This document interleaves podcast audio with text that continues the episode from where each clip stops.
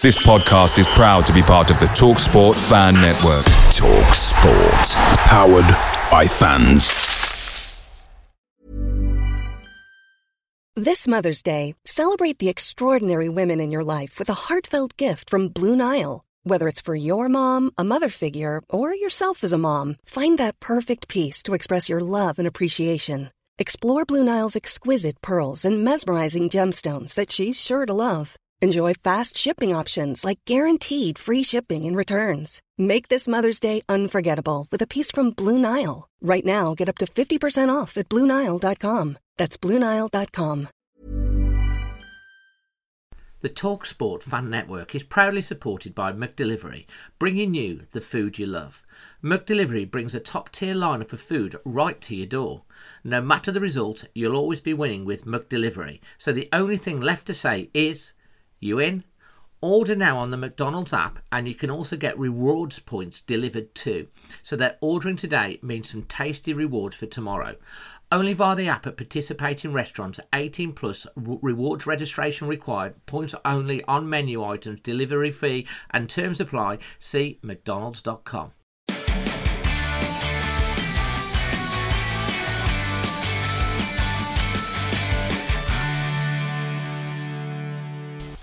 A very good evening uh, to everyone, and welcome to the first uh, show, the first live show of Extra Time of the uh, brand new season. Obviously, it's a Tuesday night. The match took place uh, yesterday afternoon. There's already over 124 of you here.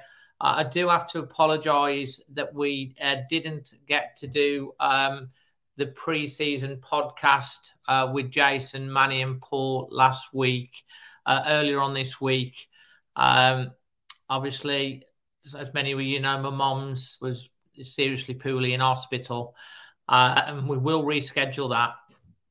But I do want to uh, say a big, massive thank you to everyone that sent so many uh, good wishes and love to uh, to myself, my dad, and the uh, the family. It was a very dark. It's been a very dark few days for us as a family, but. Um, my mom's still ticking along. She's still fighting. She is conscious, but she is very, very, very, very poorly. But she's fighting, and um, we just got to keep our hope um, and faith that um, she continues to improve. But um, she's a very poorly lady, and we love it. We love it to bits, and it's been it's been tough. I also want to say uh, a big thank you to uh, Creation Wolf, uh, who are basically sponsors of Extra Time and help pay, uh, power the show. Uh, they deliver the industry's latest and most advanced digital services, and they take your brand, your company's brand, online presence, and dip, uh, digital capabilities uh, to the next level. If you run a business and you're interested in um, reaching more people digitally, uh, the link to, uh, to Creation Wolf is in the description box. Tonight, we're going to be getting stuck in to the last night's game. Manchester United one, Wolverhampton Wanderers nil. It doesn't tell the whole story. Wolves had 23 shots on goal at United, which is the most shots by any away team in the Premier League since 2005. But we didn't find the back of the net they scored a goal. We didn't get a penalty, which we're going to obviously going to cover and talk about. But it was an absolutely magnificent performance.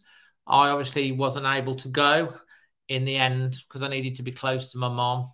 Sensational stand went with my uh, my nephew Harry, and they, they, they told me that the away end was absolutely fantastic, and the the way the fans applauded the um, the team at the end was as almost like they'd won. They were just absolutely magnificent last night, and I, I, did get to watch it with my dad.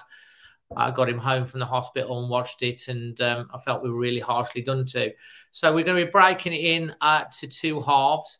Uh, first of all, we oh one other thing, keep watching because we've got a really great uh, promotion and uh, and deal uh, from NordVPN, which I'll tell you about as well for all uh, my channel subscribers. So I'll tell you about that a little bit later on.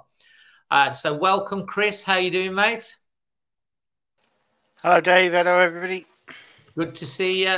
Good to see you. You're a bit dark there. I don't know if you've got any more light in. It's but uh, you're a bit dark. No, that's about it, mate. You're all right. That's okay. It's a romantic uh, setting. A romantic setting. We've got uh, Jack, the voice of reason. How you doing, mate? Not so bad. How are you, Dave? All good. Absolutely. Now, Jack's going to be coming on in the second half along with Sutty and hopefully Manny. So I'm going to just drop you off for a second.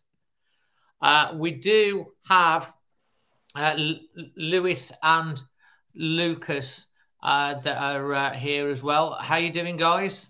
Good, thank you. Are you?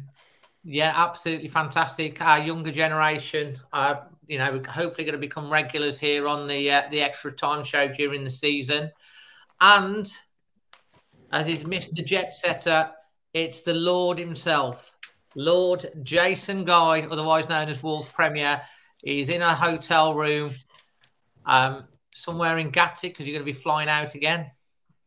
Yes, in Gatwick. So I'm doing two charity gigs in Spain with Neil Ruddock. So uh, flying out tomorrow morning first thing. So I thought I'd get an early night here in Gatwick so I don't have to travel up in the morning. Fantastic. You've got good internet as well. I do want to say a big thank you to uh, Chaotic Rager towards a, a, bigger bunch of flowers for my mom. That's absolutely wonderful. And I can see there's so many people that are saying and, and sending good messages to my mom as well. And I've had so many messages on social and stuff about that. It really does help. It helps keep us strong. So fantastic for that. Right, we're going to be uh, we're going to be getting into the uh, the game as usual. There is a secret word. We are bringing it back. So all of my uh, guests and Wolves fans and pundits uh, have got to try and get the secret word in. Uh, we're going to be talking about last night's game. Of course, we'll be talking about the VAR. Uh, we might have to have a little chat about the player ratings that Chris has done for us over on uh, alwayswolves.co.uk has caused quite a little bit of debate. Um, we do like to create a little bit of debate on the channel, uh, which is really important. Uh, we're going to be looking ahead uh, to Brighton, talking about Gary O'Neil, um, and we're also going to be having questions answered by you guys. I say there's 238 if you're watching uh, live. If you listen to the back on the podcast, if you're enjoying it, if you're listening it back on catch up, you leave a comment. If you want to uh, participate in the chat, all you have to do is be a subscriber and you can join in the conversation. Um, and as I say, we're going to get stuck in right now. First of all, Jason, going to go to you if that's okay, because you yep. you did go last night, didn't you? You went in a minibus with a few uh, a few peeps. Um, yeah. Tell us about your uh, the experience and how, how you were before the game and how you were feeling after and during it. Well, I think, like most of us, Dave, before we've had a bit of an indifferent pre-season. So, like everyone, I was a little bit concerned what was going into. And I remember we went into a bowling club in Manchester um, for a few beers before. Bully was with us because he'd come up with us on the minibus. And so we said, look, he, he just said, no way, fans outside. So we all hid our Wolves badges. And then Bully walks in, all right, I want a bottle of wine. So everybody recognised him straight away. Um, and then when we was walking out, the point I'm getting to is when we was walking out, a lad went to me, "Oh, I'm going to put six past you tonight," and uh, I just laughed it off. Anyway, got to the ground, and to be honest, um, there was a bit of trepidation because you know we have had an indifferent pre-season. Gary O'Neil's only worked with the squad for a few days, so there was a little bit of concern. And you know what? Right from the off, there was brilliant, Dave. And I've got to say, and I put online last night that it was a brilliant performance, and it was. And it's really weird because you know when you lose one 0 to anyone, it's disappointing. But actually, didn't leave there deflated or disappointed last night. Yes, by the refereeing decisions, which we can come on to. Um, and, and and to be fair, when you look at it that way, that you know that even gives you stronger resolve that that we're going to have a positive season. It's still so easy to say uh, earlier, I should say, that we're going to have a positive season after one game. 23 shots on goal, Dave, against Man United at Old Trafford. They had a decent team out. Yes, their midfield was a bit non existent, and you could see the pathways um, opening and the gaps in the midfield. But we've still got to exploit those gaps, and the movement was excellent. And I don't know Chris's ratings, what he's put yet, but we're going to find out.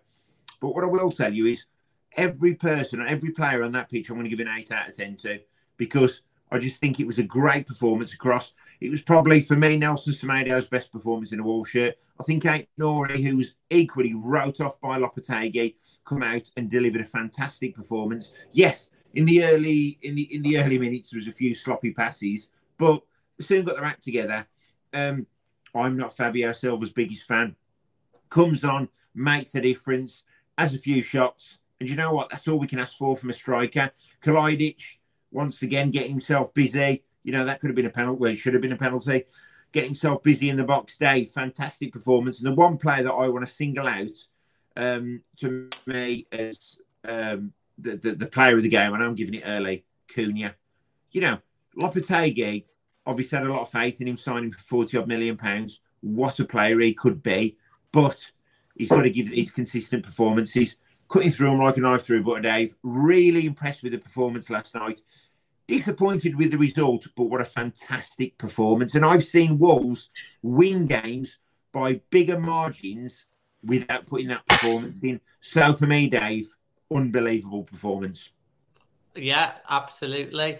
Um, Chris, we'll come to you. You've heard what Jason said about the uh, the performance and stuff. I guess you watched it on the, uh, the obviously. Yeah, I watched it on telly. Yeah, yeah, on um, Sky. Um, yeah. You know, how were you feeling before the game? How were you feeling during it, and how were you feeling after it? Before the game, a bit nervous, a bit concerned. Um, didn't quite know what to expect. I mean, we've seen good football over the, the friendlies we've seen. I went, went with you to Celtic, and I said to you, I've seen more football in three friendlies than I did all of last year from a, a Wolves side. So with Julian going and the, the, new manager coming, I was a bit a bit worried that we were going to have an adverse reaction. But um, no, I thought they um, they play well. I thought they, they, they gave a good account of themselves. I actually agreed with Jason, and I gave Acuna a man of the match as well before he starts panning my rating. So uh, yeah, there's nothing like an un- uninformed critic. To, we have got to yeah. come on to the onto the ratings, Chris. Agree, agree with everything he said, apart from one individual, but we'll get on to him later. Absolutely, and. Uh, Lewis and Lucas, I guess you're chuckling and stuff like that. It, always wolves.co.uk, guys. If you if you're watching right now, there's a match report. There's the things we learned and there's the player ratings. And we're very delighted that a lot of people contribute today. That it's good to get a little bit of debate going.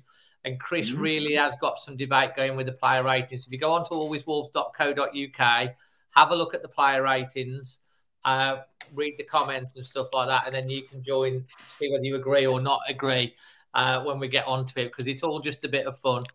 Uh, Lewis and Lucas, uh, great to have you back, guys. Because uh, one of you's got the uh, the strawberry top, and the other one's got the uh, the brand new top, which is fantastic.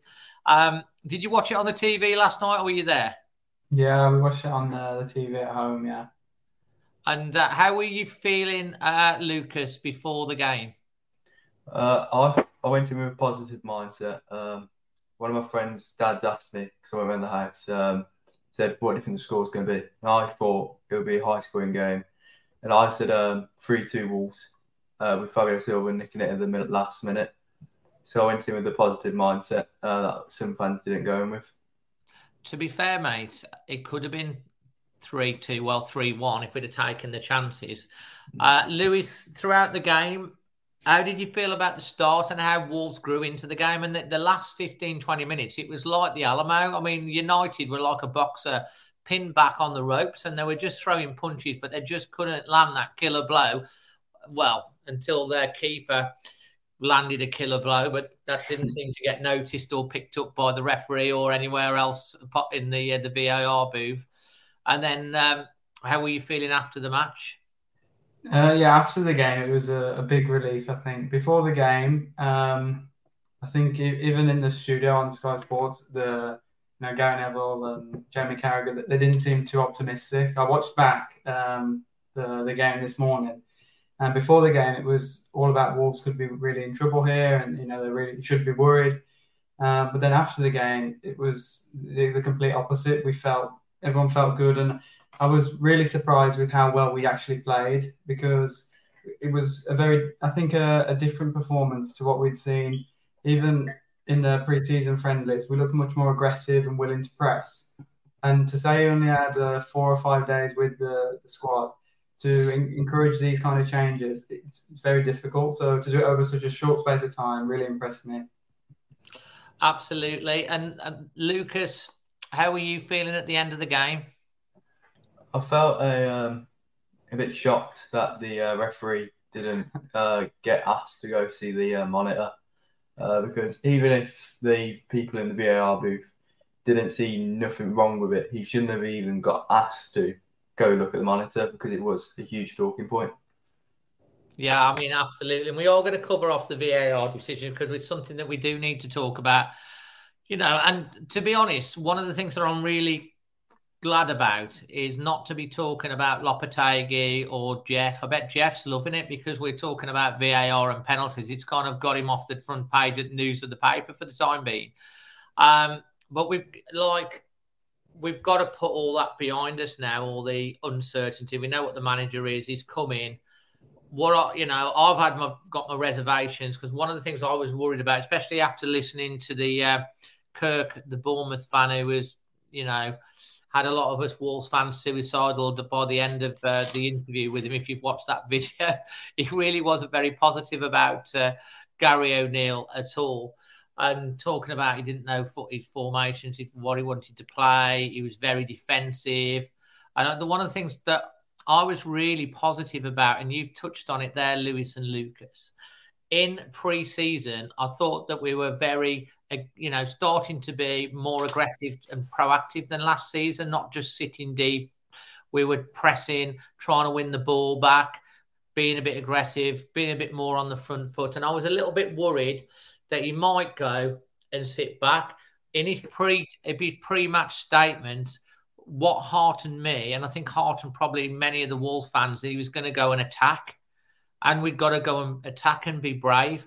And like I was with watching it obviously with the producer Emma and my dad at my dad's, and at one point she's saying, "Look how many players we've got running into the box." There was five or six players running into the box and trying to get onto the end of things, and we didn't see that at all last season. And Gary was really, really animated on the touchline. He was really passionate, which I thought was a good sign as well. Um, and I liked the way that we were brave with the ball. You saw um, the likes of Cunha that we you've touched on. Everyone's touched on. He was brave, and now he ran with the ball and just took players out, and fantastic. And we saw Nunes as well, creating space and running with the ball. We saw Aït-Nouri that was being brave, running with the ball as well. Um, Pedro Neto being direct. Hwang when he came on. Fabio, when he came on, was positive. He had like two or three shots. He was running into the positions and like, you know, the United fans cannot believe they've got out of that game and, have won the game. They can't believe it because it should have been four or five to Wolves. Jason. Dave, I can't agree more. Um, like I said, I was there and I've been Fabio Silva's biggest critic and I've been quite vocal about it. And I think this is why the loan spells and the loan system is, is so important. Um, and he's gone out, and yet it's questionable the leagues he's played in, but he's come back a bigger, better, stronger player, and he has. And listen, there's, there's no one more than me that wants him to go out and score goals for the club. And yesterday there were some positive signs, not just from uh, Fabio Silva, but across the park. And it's easy to worry when you lose key players like Ruben Neves. But listen, like I said, I just think across the park, defence, midfield, and attack, there seemed to be unity. And, and the tracking back as well, that's so important, Dave, because there's been times when, you know, we've lost possession and these players were just getting back. And, and that's so important to win the ball back. And I think it, it is almost like um, a new manager bounce with uh, Gary O'Neil. Now, it, it shouldn't be really because we, we're not coming off the back of three defeats, but it is because yesterday you've seen the players playing for him, the players want the shirt. I, I just can't fault that performance yesterday. And I know we lost 1 0, and we know why we lost 1 0, but I cannot fault that performance. Yes, I'm still very shaky when they're playing it across the back. I think we all are. Speaking to the supporters around me in the stadium, you know, they've they've got the same worry when we're playing it across the box. And, you know, you play against a team like United and they're closing you down quickly. But you know, we seem to get away with it. We didn't make too many mistakes. There was a few sloppy passes in midfield, but overall, Dave, brilliant performance. I I can't praise it enough. Yeah, and the atmosphere apparently in the away end was electric last night. Oh, listen, Dave's brilliant, and I think Wolves fans have got a you know a level of culpability and responsibility. Um, it's easy for us to moan on social media and moan about this and moan about that and moan about Wolfie and all that, but realistically, when we go to matches, we've got to support them. And the Wolves fans come out in numbers. I'm not sure how many was there last night. I think about 3,200. Yeah. Yeah, but Dave, there was, you know, very vocal throughout the game, and that pushes the players on. It's very important. I speak to a lot of former players doing the podcast I do. Very important not to underestimate the um, the power that, that that that us supporters give the players on on the pitch. And you could see, and they were singing Gary O'Neil's "Barmy Army," absolutely massive. First Isn't game, it Gary O's? Gary O's Barmy Army. was it Gary O's? Barmy Army, Gary O's Barmy Army. But do you know Sounds what? like a dodgy Gary Italian. O'Neill's Barmy- I think it was Gary O's. for, for them to sing that on his on his first game in charge, you know, it's a bit of a feather in his cap. Um, yes, obviously, you know they've they've, they've put the song in, um, but you know what? I'm just so so so. And um, Gary O'Neil in the interview after on Sky Sports spoke really well. You know, he didn't too you know bemoan the look too much or. You know, he, he spoke really, really positively, and I think that's so important as well. And I think we've got a manager. And you know what? it's so important. I don't know if you can say this, Dave, but I think it's so important. We've got an English manager as well. You know, we haven't had one for a while, but we got one now, and he's got enthusiasm. You know, he's young, he's got ideas, he's impressed the board. So for me, listen, like I said, I just cannot fault yesterday. I'm being very positive, like you know, like most of us are, but great performance. No, it was absolutely brilliant, mate. I mean, I, I- I mean, it's nice to be talking about some some positives Mhm. after so many um such a, a tough few a few weeks. Uh, Chris, you know, uh, I mean, what I want to sort of like dive into is obviously you were seeing that game and stuff like that. What was the the positives that you were taking out of the actual game itself from you watching it? Uh, loads of positives. We actually had a pattern of play. We actually had um, almost like a vision of what we were going to do. Um, I'm not quite with Jason. I can fault bits of the performance, and I'll go on to that in a bit. Um, but it, it, it was a fantastic display from most of the players. I thought the uh, drive that we showed with the ball to get forward, breaking in numbers, was great. Um, Semedo was the Semedo that the fee we paid for him commanded. Uh, he was he was fantastic. Neto looked like he got back. He was getting back to his his old ways. Um, I, I generally thought it was really good. Um, you know, uh, it, for me, the only the only thing that I'd be slightly concerned about, and it's that old chestnut of no ball in the back of the net. When you Well- had twenty, when you've had twenty three efforts, Yeah, it's a great point. crikey, you Great know. point. And this is why I haven't gone mad on my ratings because you've got to go somewhere from that performance, and that somewhere is making a killer pass and putting the ball in the net. And unfortunately, we didn't quite get that bit right. But you know, the mechanism of how we broke forward and created and surged forward and disturbed United and put them off the scent because the midfield dominated them really. Um, it was great. Okay, Again, Chris, can I said, a couple of missed passes, but Can I just say, Chris, do you think it'll come because 23 shots on goal? There's no way we can go through the season with with having you know 15 plus shots on goal a game. Let's just get, say we had 23 shots away at Man United. well, We- yeah, You know, they asked it- Gary O'Neil this, didn't they, afterwards? And they said, you know, I- and he said, he said 23 shots. I, I, I can't, um, I can't really fault that, and I hope that, that starts turning into goals. And Cool. Well, I think it- we all do that, don't we? I think I think I think it cannot not transfer into goals if we're having that you know But that if you look at volume these of shots play- on goal. If you look at these players, um, Sarabia out, Sar- Sarabia aside, we've seen Cunha score really good goals. We've seen Neto score wonder goals. You know, um, Gomes has scored decent goals. Mm. Lemina's even put one away nicely. So the ability to do it's there. We just got to. It's just got. to We just got to get. I don't know whether there's still a bit of a hangover from last season or the season before because we've been on this goal goal expedition for the last three years, really, haven't we? We haven't we haven't really been clinical or high scorers. So No, maybe but- there's but a hangover from that. what we're going to look at, you're in the right we're gonna look places, at- aren't you? Just being objectively, it was Kalajdzic's first game back, and it was Fabio Silva's first game back as well. So Yep. you know, let's not be too critical. Not listen, I've been critical of the strikers in the past. Um, Cunha missed probably the best chance when he hit the post when it was easier to probably score. He was a bit off you balance, know, though, wasn't he? He should have scored it still, but he was. He was Dave, but listen, you know, we've paid that money for it. He's got to put that in the back of the net. I don't, you know, any we he should have put that in the back of the net.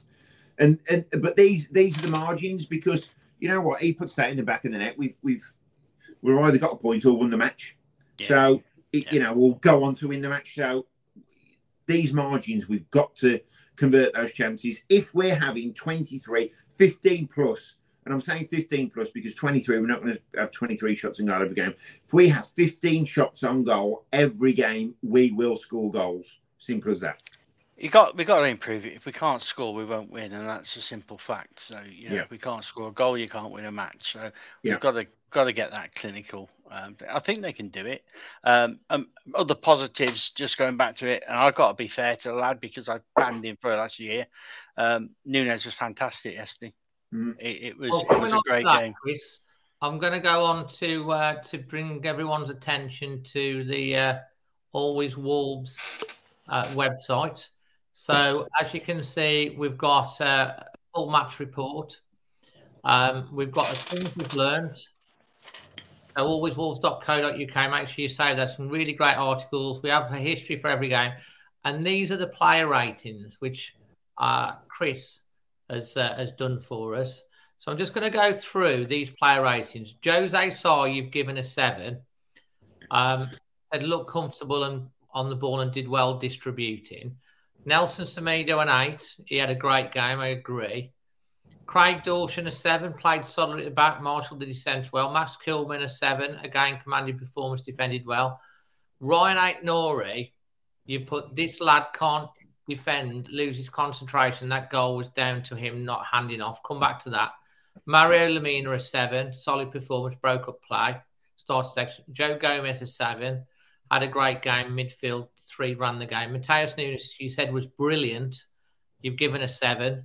Yeah. Uh, a seven is high praise for a player I didn't rate, so that's great. Good here. Um, Pablo Sarabia is six. Uh, a couple of Fs doesn't look strong enough. I thought he was our weakest link last night, myself personally as well. Mm. Yeah, I agree.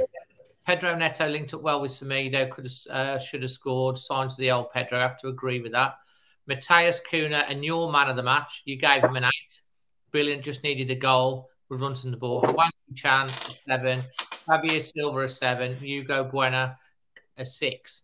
So Lucas and Lewis, just as independents here, um, where are you? How would you rate the following? Like Jose Sa, what would you give him? Uh, I think a seven's fair. Yeah. Uh, there's a couple of times he, he dropped the ball and he came out a bit rash a couple of times, but it's definitely uh, improved. You know, from last season, he came out a few too many times and suffered the consequences. Really, Yeah, and he, he got lost in a low man's land a couple of times. Saw it a bit last year. It also happened for the goal. Semedo, a good eight. Yeah, it was one of uh, his good, his best performances, I think, since uh, he signed for Wolves Nelson. Yeah, he had a good game. I was really impressed with uh, Nelson last night. I thought it was probably one of his best games in a Wolves shirt. His defence was brilliant, and he was doing some overlapping as well. Very, very strong performance. Dawson, solid seven. Yeah, I agree with that one. Um, good. You, if Zata wasn't there, I think uh, for that penalty shot, I think it could have gone Dawson's head and Dawson could have nicked the goal. Yeah. Kilman, a, a, a seven. Commanding performance, did well, seven. Yeah, I agree with that one as well. Um, Kilman did well, especially leading the defence as well. Right. Rayan Aït-Nouri, a five. What's your uh, thoughts on uh, Nouri's performance last night and what rating would you give him? I think a five is quite harsh, to be honest. Um, I think he did really well going forward, and I can understand uh, Chris's point about uh, him slightly struggling defensively. Uh, but to say he can't defend at all, I don't think is fair. Um, I remember when we played Liverpool uh, last season, um, and he was marking Salah in the game, and Salah didn't. Um, no, it was maybe two seasons ago. Yeah, it was two seasons ago, and Salah he was out of the game completely. And then when he came off, um, whoever came on, they went and scored. So I think he is he's a very competent defender uh, when he wants to be. Um, but maybe last night he, he did lose his concentration for the goal. But also the pass from Fernandes was fantastic, and as soon as he played that pass, I think um, it was set set for them to score. Yeah. Okay. What rating would you give him? To maybe six and a half, but he I don't think he was as good as Kilman. So, but I don't think a five, so six or six and a half. Okay, Mario Lemina seven. Yeah, I think he did really well in a, in a holding position. When I was watching it back again this morning, uh, it seemed, especially in the early parts of the game, we had the two the two uh, two strikers pressing, Sarabia and Cunha. Uh, there was João Gomes just in behind them, who was playing kind of man marking Casemiro, and then the, the midfield three, uh, and and to either side of him, Nunes and Neto, and and Lemina was on his own there, um, just behind those three. And I thought he did really well to to deal with the the midfield with the support of the the wider players as well. And fantastic point. Gomes a seven. Um, I'd agree with that. Um, but he just some negatives really. Just did a bit too many sloppy passes, but he made Yeah. it through later on in the game. He was a bit sloppy at times. Um, Gomes, especially Sorry, late. Dave. Just going back to Lemina. So Lemina was doing really well until he got his yellow card. Then he had to change his game from that, and that's why that's why I gave him less and I didn't give him more than the other two because he he he, he had to temper his game a little bit. But carry on. Yeah. Uh, Matheus Nunes seven. I think this is a player that is you really have to know how to use him effectively because I think when he arrived, it was the, the way our midfield was playing didn't suit him at all. I think having uh, the two of him and Neves, I, I don't think suited him at all. I think he is a really advanced player who can push on and, and drive the ball forward. So I understand the decision to push him more out to the left sometimes because it gives him that freedom and space to to go maybe one on one with a fullback. Um, but I think he, he can really push on this season. I hope. I wasn't sure how Gary O'Neil would use him and if he'd be able to use him effectively because I think Nunes is a player that is um, he's not typical to how an English player might play. So obviously being an English manager, I'm not I wasn't sure how Gary would deal with him, but from what I saw last night, I was very impressed with how he'd asked him to play and how he, he performed himself. Yeah, good, really good point. Pablo Sarabia a, s- uh, a six. Couple of efforts that doesn't look strong enough. I think the thing with Pablo, uh, Pablo is going to be like uh, Jota uh, when we had him. He would score one goal and just get his confidence up and consistently scoring. So when he gets that first goal, he's going to be perfect. But I do agree with the six. Yeah. Pedro Neto a seven. Linked well with Semedo. Should have scored signs of the old Pedro. I think it would be great to have the old Pedro back. I remember the the season in the the full season that was in the pandemic, and without him, we would have really struggled. Um, you know, the the game against Chelsea always sticks out for me when he scored just off that left hand side. Um, and if, if he can re- reach those levels again, it would be fantastic because he's he's one of the strongest right wingers we've had. Well, with a, a left foot uh, in a while because he's so fast, he's so direct, and he can score goals as well. I, I remember the Southampton goal as well uh, in that season.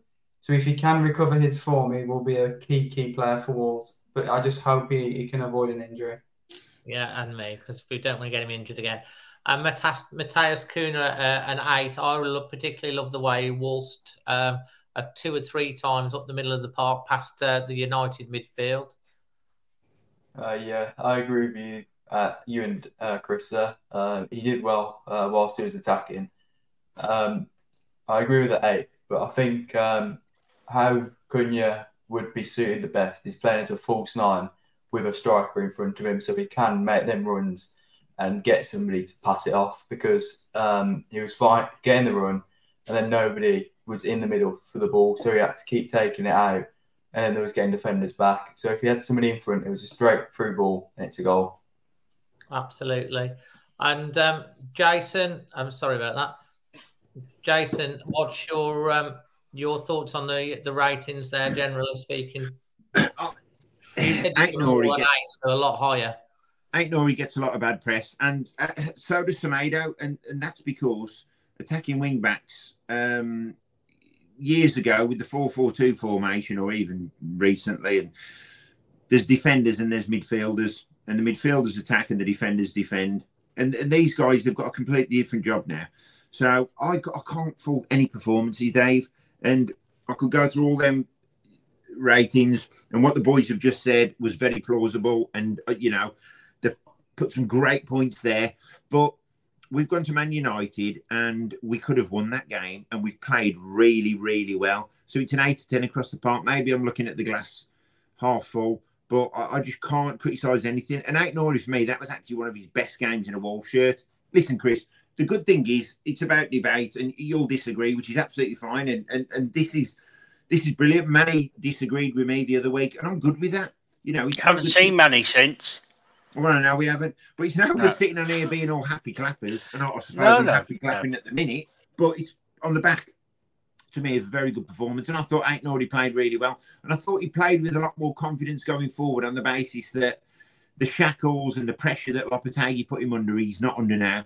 So I, I can't fault that performance. You know, I'm not going to give everyone 10 out of 10, clearly. The only thing I'd say to you all is, look, I, I know the position. I, I've played it, so I know. I know, and what I'd say to you all is, there's there's bits that he doesn't do. That's what I don't like.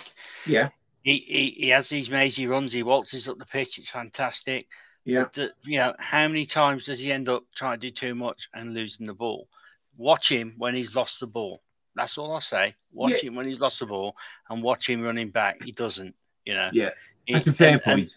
there's there's things that he does. He loses. He switches off. He swa- he's you can't. Is a Premier League. You know can't what? Do it.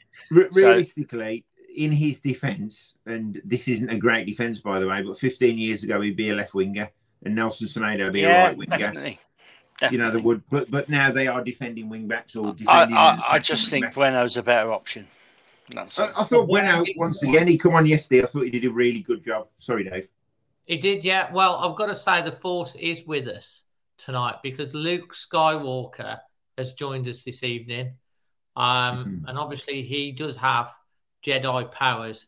And even Luke Skywalker has come on tonight, um, you know, to say that Uslock got robbed by VAR. And, um, you know, we don't want to be rebels about it or anything like that. But, like, does anyone here in the chat think that that was not a penalty? As when I was watching it with the producer, Emma, with my dad, straight away, it's a pen to me. It's like, that's a penalty. Oh, it's been checked. Saw the the uh, the referee that was walking towards the thing. I thought, right, he's going to be going to the monitor, and then he books Gary O'Neil. I mean, I'm just going, are you? Jo-? I could not believe it. I could. I mean, I'm just. I just could. I can believe it because it's happened to us last year, and I'm thinking, how is that not clear and obvious? Hiring for your small business? If you're not looking for professionals on LinkedIn, you're looking in the wrong place. That's like looking for your car keys in a fish tank. LinkedIn helps you hire professionals you can't find anywhere else, even those who aren't actively searching for a new job but might be open to the perfect role. In a given month, over 70% of LinkedIn users don't even visit other leading job sites. So start looking in the right place. With LinkedIn, you can hire professionals like a professional. Post your free job on linkedin.com/people slash people today. Away days are great, but there's nothing quite like playing at home. The same goes for McDonald's. Maximise your home ground advantage with McDelivery. You in? Order now on the McDonald's app. At participating restaurants, 18 plus serving times, delivery fee and terms apply. See McDonald's.com.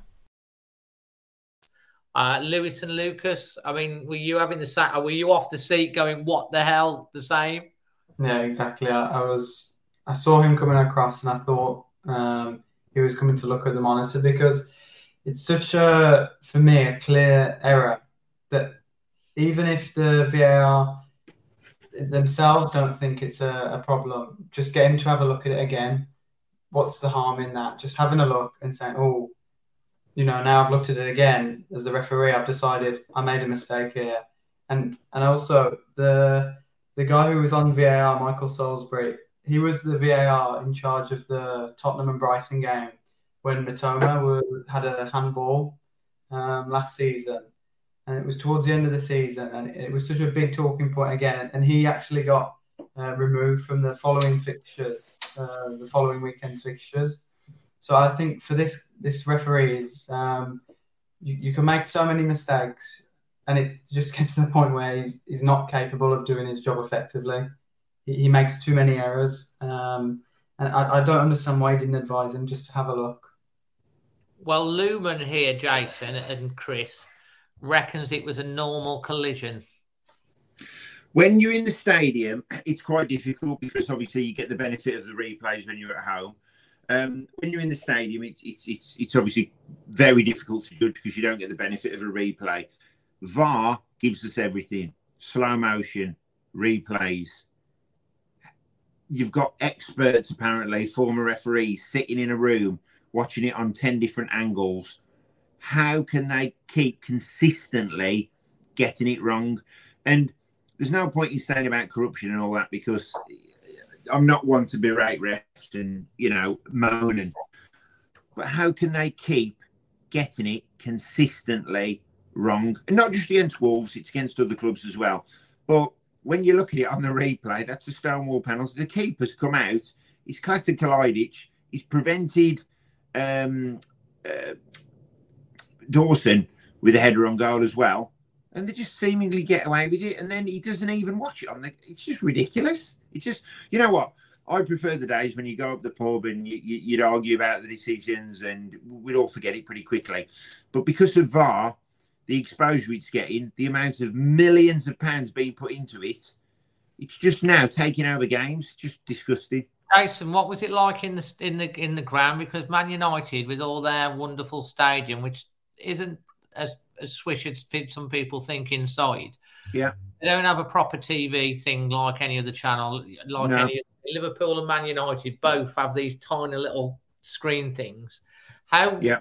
Was it? What was it like actually within the uh, within the within the fans watching well, that?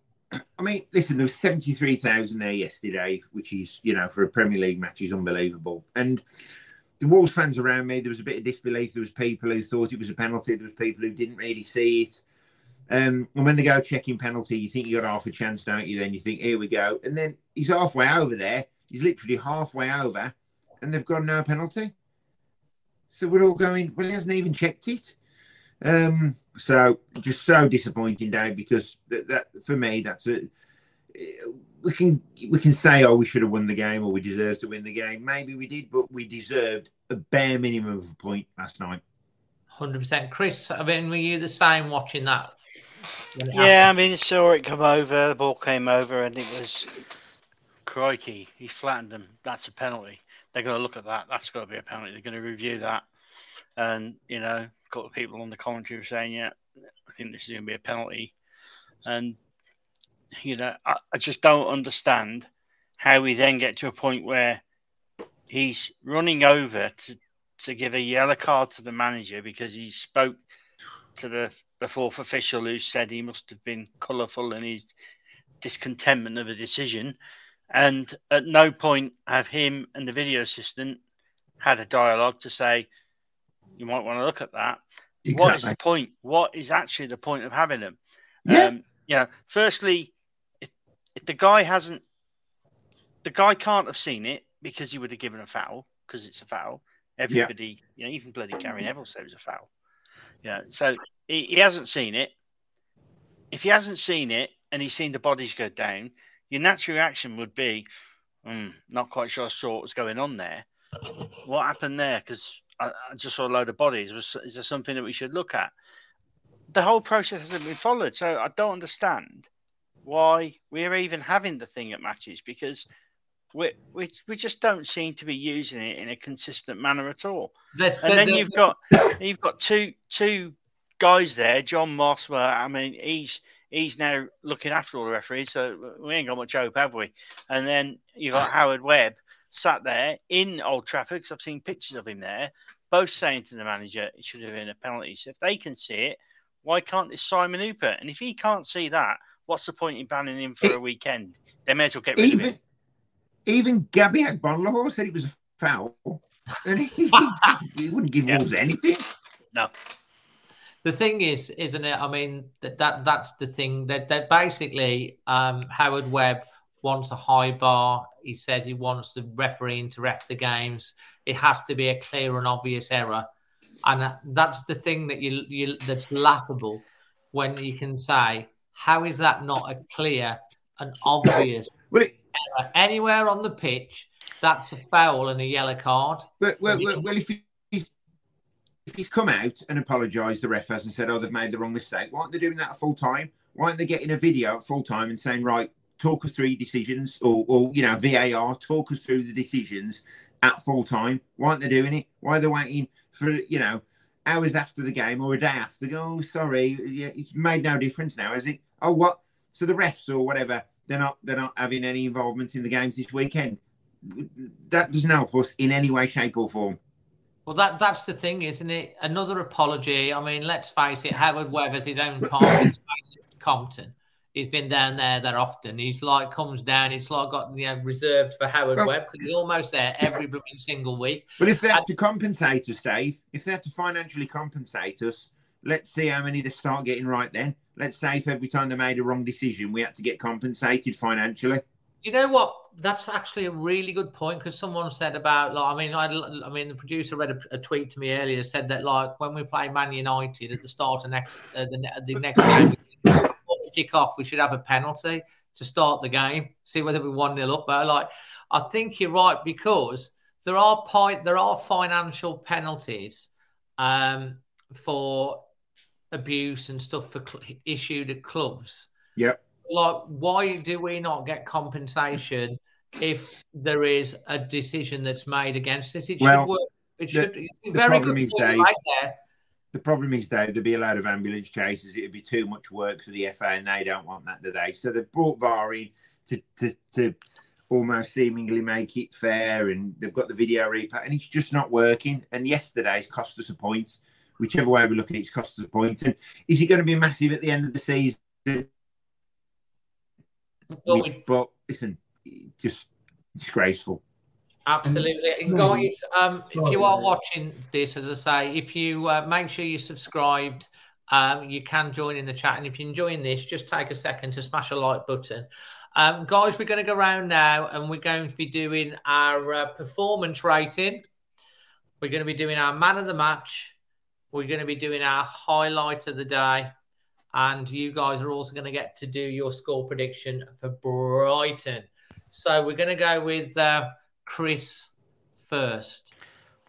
Well, my score rating's not changed. It's the seven. Uh, man of the match, Cunha, Yeah. who who you know played really well. Highlight of the day, I think, has got to be the forward-looking approach and performance we had, and I hope we carry on doing the same thing. Absolutely. Uh, Lewis and Lucas, you can do these both indi- individually. We'll go with Lucas first. So if you want to do uh, yours, and then we'll do your brothers. Okay, so uh, I think an eight. Um, I think the score against Brighton will be 2 1 Wolves. Um, the man of the match was uh, Nunes. Nunes. And um, Why Nunes? Because uh, if you look at his attacking side and his uh, also defensive side, he was also getting back to help the defence. So he's obviously seeing the ball go out, winning the ball back, getting it back high, then starting the attack. Good shout. Like it. And your highlight of the day? It could be anything. It could be eating a, a, a sandwich, a burger at half time. It doesn't have to be. It could be anything. Um, probably uh, Aït-Nouri's run when he dribbled past uh, Martinez and uh, Varane. Fantastic. I love love it. Good answers. Uh, Lewis, same questions to you. Yeah, I think the, the score rating would probably be a, a seven. If if we'd won the game, obviously it would be a ten. But to take the loss, it means you know it can't be a perfect score. Um, the man of the match for me was probably. Uh, I have to go with Cunha. I think it just looked so free. It looked like he took weight off his shoulders, and and like there were so many good performances, like Nunes, um, even Silva when he come on. But I think if, if we can see that Cunha every week, we will have a really good player, and maybe the, the price tag becomes a bit more justifiable. Um, the highlight of the game, I would say, um, I think when Martinez tackled Neto, obviously he got booked straight away early on, and then he came off at half time. I think Martinez is a really good defender, and having a yellow card so early, it, it meant he changed his game as Lemina did when he got booked. So having him come off at half time allowed us to be a bit more free than perhaps we would have been able to because Martinez is clear of Lindelof. Uh, so, you know, having that booking, I think just tipped it slightly. And I think these small margins really do make a big difference. Um, Absolutely. And then for Bryce, I'm going to go 1 1. A 1 1 draw. And Chris, we forgot your Brighton uh, score prediction, didn't we? Um, I ain't got a clue, Dave. We could if we played like we played Saturday, we could win 3 0. We could lose 4 1. We could draw 2 2. I, I, I don't know what's going to be served up. Um, I, I, I, got feeling is I think might be a 2 2 draw. Another draw. Fantastic. Uh, and Jason, to finish off uh, this segment of the show, nine questions to yourself. Rating 8 out of 10. Man of the match, I can't really see past Cunha. Moment of the match, I thought Cunha breaking from midfield. Oh, sorry, breaking through their midfield um, was was just incredible, and that was a, that was a joy to watch. Uh, the other moment of the match was that steward smashing into that idiot who ran on the pitch. I thought he was a Just Stop Oil protester at one point. I mean, that really me off. What, what are idiots going on the pitch for? He oh, just, he just whines. I was we were, over, we over in Celt, the Celtic game in Ireland. How many pitching, how many people ran on the pitch? They, they just kept doing it, didn't they? Non-stop, you know what? Non-stop, they just, they just, non-stop. just ban it, just ban them for life. Just stop it. You know, if it's the last game of the season and you've won promotion, yeah, I get it. We've all done it. But if it's just in the middle of a Premier League match, first game of the season, and there's some idiot who's had too many beers who can't handle his alcohol, and he's running on the pitch like a moron, just banning for life. I want to say thank you, guys. so we all know about Olivia's buggy wheelchair that got stolen in Spain. Um, I want to say a big thank you to Dave and Chris um, and in particularly Chris for, for for coming up with the idea, for Dave promoting it massively. Thank you so much, guys, from the bottom of my heart, because that's going to make a massive difference, not only to us, but to other families. So thank you for even considering us to do that, and that means so much. So thank you, guys. Oh, that's really no problem. Thank you, thank you. Uh, well, there you go, guys. That's the first half of the show uh, done and completed. Thank you ever so much to my guest, the Lord Jason uh, Lewis and Lucas and Chris uh, with their thoughts on this game, the first extra time. We're going to just take a, uh, a little break for a mid thing advert in a second, which I'm going to tell you about. But guys, thank you ever so much. Always Wolves, Dave. Always Wolves. Cheers, Always Dave. Wolves. So there you are, the guys. Uh, and we've got waiting in the green room. We've got Josh. We've got the voice of reason, Jack. And we've got Sooty. Just before I get on to that, uh, for all you guys out there, all you subscribers, we've got a fantastic offer coming up from NordVPN. I'm going to play a little video and tell you what it is because it's a massive discount. So I'm just going to play this little video for you first. Shopping. Enjoying free Wi Fi with your morning coffee. Wait, who's that guy? Meet the Digital Snooper. It can be your internet service provider peeking at what you do online or a cybercriminal on a mission to snitch your credit card info, or a hacker at the next table trying to steal your sensitive data. Uh oh. But don't worry, NordVPN keeps all these snoopers away.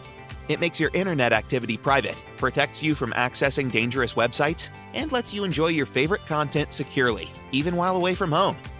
The best part? It's just a click. Yep, internet security is that easy. So basically, guys, I've got you a nice little uh, offer from uh, NordVPN. Uh, I use it myself, especially when we're I'm on a holiday, so I can watch all my Netflix and uh, all the Now TV and the football. But you can also obviously use it from the UK, change change uh, your location to America and watch American Netflix or watch the football, all that type of thing. Uh, and the current offer from is giving a huge discount plus uh, a, a extra months uh, free as well. And it's available uh, from now until the uh, the 11th of September. So if you want, if you're interested in doing that, to grab the exclusive offer on Nord, on your NordVPN plan, make sure you go to the link uh, in the description. Uh, it's nordvpn.com forward slash always wolves. And because you're an always wolves member and subscriber, you'll also receive an extra on top, four months extra for free. And there's a 30 day money back guarantee. And the link is in the description uh, below. So make sure you check that out um, because it is really, really good and it's not very expensive either for what you get. So make sure you check it out. Um, right, bringing on now, we have Josh. How you doing, mate? Good, thanks, Dave. Yourself? Absolutely. I'm good. Uh, we have the voice of reason, Jack. Good evening. How are we? I'm good. Yeah. And Right, last, Good to see you again, Josh. On you. How long's it been? A day? You met each other yesterday, did you? less less than 24 hours. Less than 24 hours, yeah. In At- the middle of Piccadilly games. Station, yeah. Yeah. Oh, that's that's great. It's fantastic. And last but no means least, we have the man, the myth, the legend, Sooty. How you doing? Good evening, people. Good. Good, good evening. are Good we, evening. Oh, good evening. Um, so Josh, you were there. Yep. How were you? Uh, what? Tell, talk to me about your evening. Um, so we set off at two. Um, got stuck in the M6 traffic and didn't get there till half four, quarter to five. Um, jumped in the uh, Piccadilly tap for a few drinks, and then uh, made it up on the tram to the ground. Had a drink outside the uh, Old Trafford cricket ground, and then walked up to the to the uh, the ground for the game. So I wasn't too optimistic, like I said last week. So to come away with the way we played, I was I'm optimistic for the season going ahead now. Fantastic, Jack. Your thoughts and how you were feeling ahead of the game? Yeah, I mean, I, like I said the other day, I, I think we needed to get the season underway, didn't we? We've had a lot of, you know, Lopetegui doing the okie kokie all summer. Is he staying? Is he going? Is he staying? Is he going? Fosun, Jeff Shi, Hobbs, all this kind of stuff. Players going left, right, and centre. No one coming in. A lot of that is white noise, isn't it, around a football club? What what goes on on the pitch is, is kind of the absolute bare minimum of what we're interested in. And I think it's great that we've got the season off and running. And I think, like Josh says, that performance, I think, gives you so much optimism going forward. Uh, to make it just a really quick point, I think Gary O'Neil has got to stick with that now. He can't panic if the results don't come straight away. He's got to stick with that free front foot, free flowing, attacking football because that suits the players that we've got. If we carry on playing like that, we will win far more games than we lose, and the goals will start to come. To be honest, you know, Sooty, we know Sooty, right? He always says it how it is. And Sooty, I'm quite right in saying that you've been sick and tired of being bored by Wolves. Am I right? Correct. Were you bored last night? No, Dave, I've got no voice left, Dave. It was exciting, wasn't it? seasons, the last two seasons I've come on here, or whatever it is, Dave. I don't think. Well, I've had nothing to cheer about. It's been utter dross. Um, but last night, Dave. Um, to be fair, um, we were outstanding. I can't knock any of them, Dave. I mean, people have a go at Sarabia. What? All I want off anybody in a Wolves shirt even if things don't come off, I want 110% effort. The kid, he trudged off. He got hooked at about 65 minutes. Yeah, okay, he's lost the ball a few times, but he's give his all. Yeah. I'm not saying he's man of the match. I'm not saying that at all. Um, but he's give it all. But for me, Dave, if you if you go back a few weeks ago, six, seven weeks ago, when um, Ruben left, and when everybody's, you know, like we've had a, a major death in the Wolves family. And what did I say to you? This will be the making of us as a as a team, because the trouble is with Ruben, he knew he was top dog, and everything had to go through Ruben, and it was so slow, so turgid, so boring to watch. Um, now we've got th- three lads in midfield that almost look like they've been unshackled, Dave, and um, they're playing with freedom. They're not thinking, "Oh, we've got to give the ball, got to give that five-yard ball to Ruben." Ruben's the top man we will be a better team without Ruben Neves in it. I guarantee you. And do you think like the, the I mean, we saw it in a couple of games last season. Um, it's like that holy trinity in the midfield that Nunes, Gomes, maybe Hodge can slot into there, and um, Mario Lemina they complement each other really well because they all seem to know their jobs last night. They've when when they were going and moving forward defensively, I thought they were really good as well as transitioning the ball upfield. Well, it, it, it showed from the off, really, Dave. I mean, as soon as the the United play got in the middle of the park, bang, they're on him. They've won the ball, and they're bursting. One will sit, one was sitting in. Didn't matter who it was. One of them would sit in. Normally, it would be Lemina or Gomes, and that gave Nunes the freedom to go on these mazy runs. And I mean, I haven't seen that since Chelsea away last year when he picked it up in our, in their in their area and went on a 60, 70 yard mazy run. I've not seen it since. And you you've got to play to your strengths. And I've always said to you, if you're let's take boxing for instance, if you're a boxer and you keep waiting to be hit, well, guess you're going to get hit you're, going to get hit and you're going to go down. And it's very difficult to get back up when you've been hit and win. It's so difficult. Take it from me. It's hard, right? So I'm going to hit you first and see how you respond. Uh, United didn't know what had hit them. I can't. I'm sat here now, still in absolute disbelief that we've had 23 shots at goal and we've lost. and it reminds me, Dave, of of Bruno Lage's first season. The first three games are probably the best three games of oh, football. Oh, unbelievable. That I've seen us play attacking wise. And I looked at my brother in law after the first game and I said, okay, we've lost. I said, we've, ba-, I think it was United again or somebody like hmm. that. I said, we, we've battered them.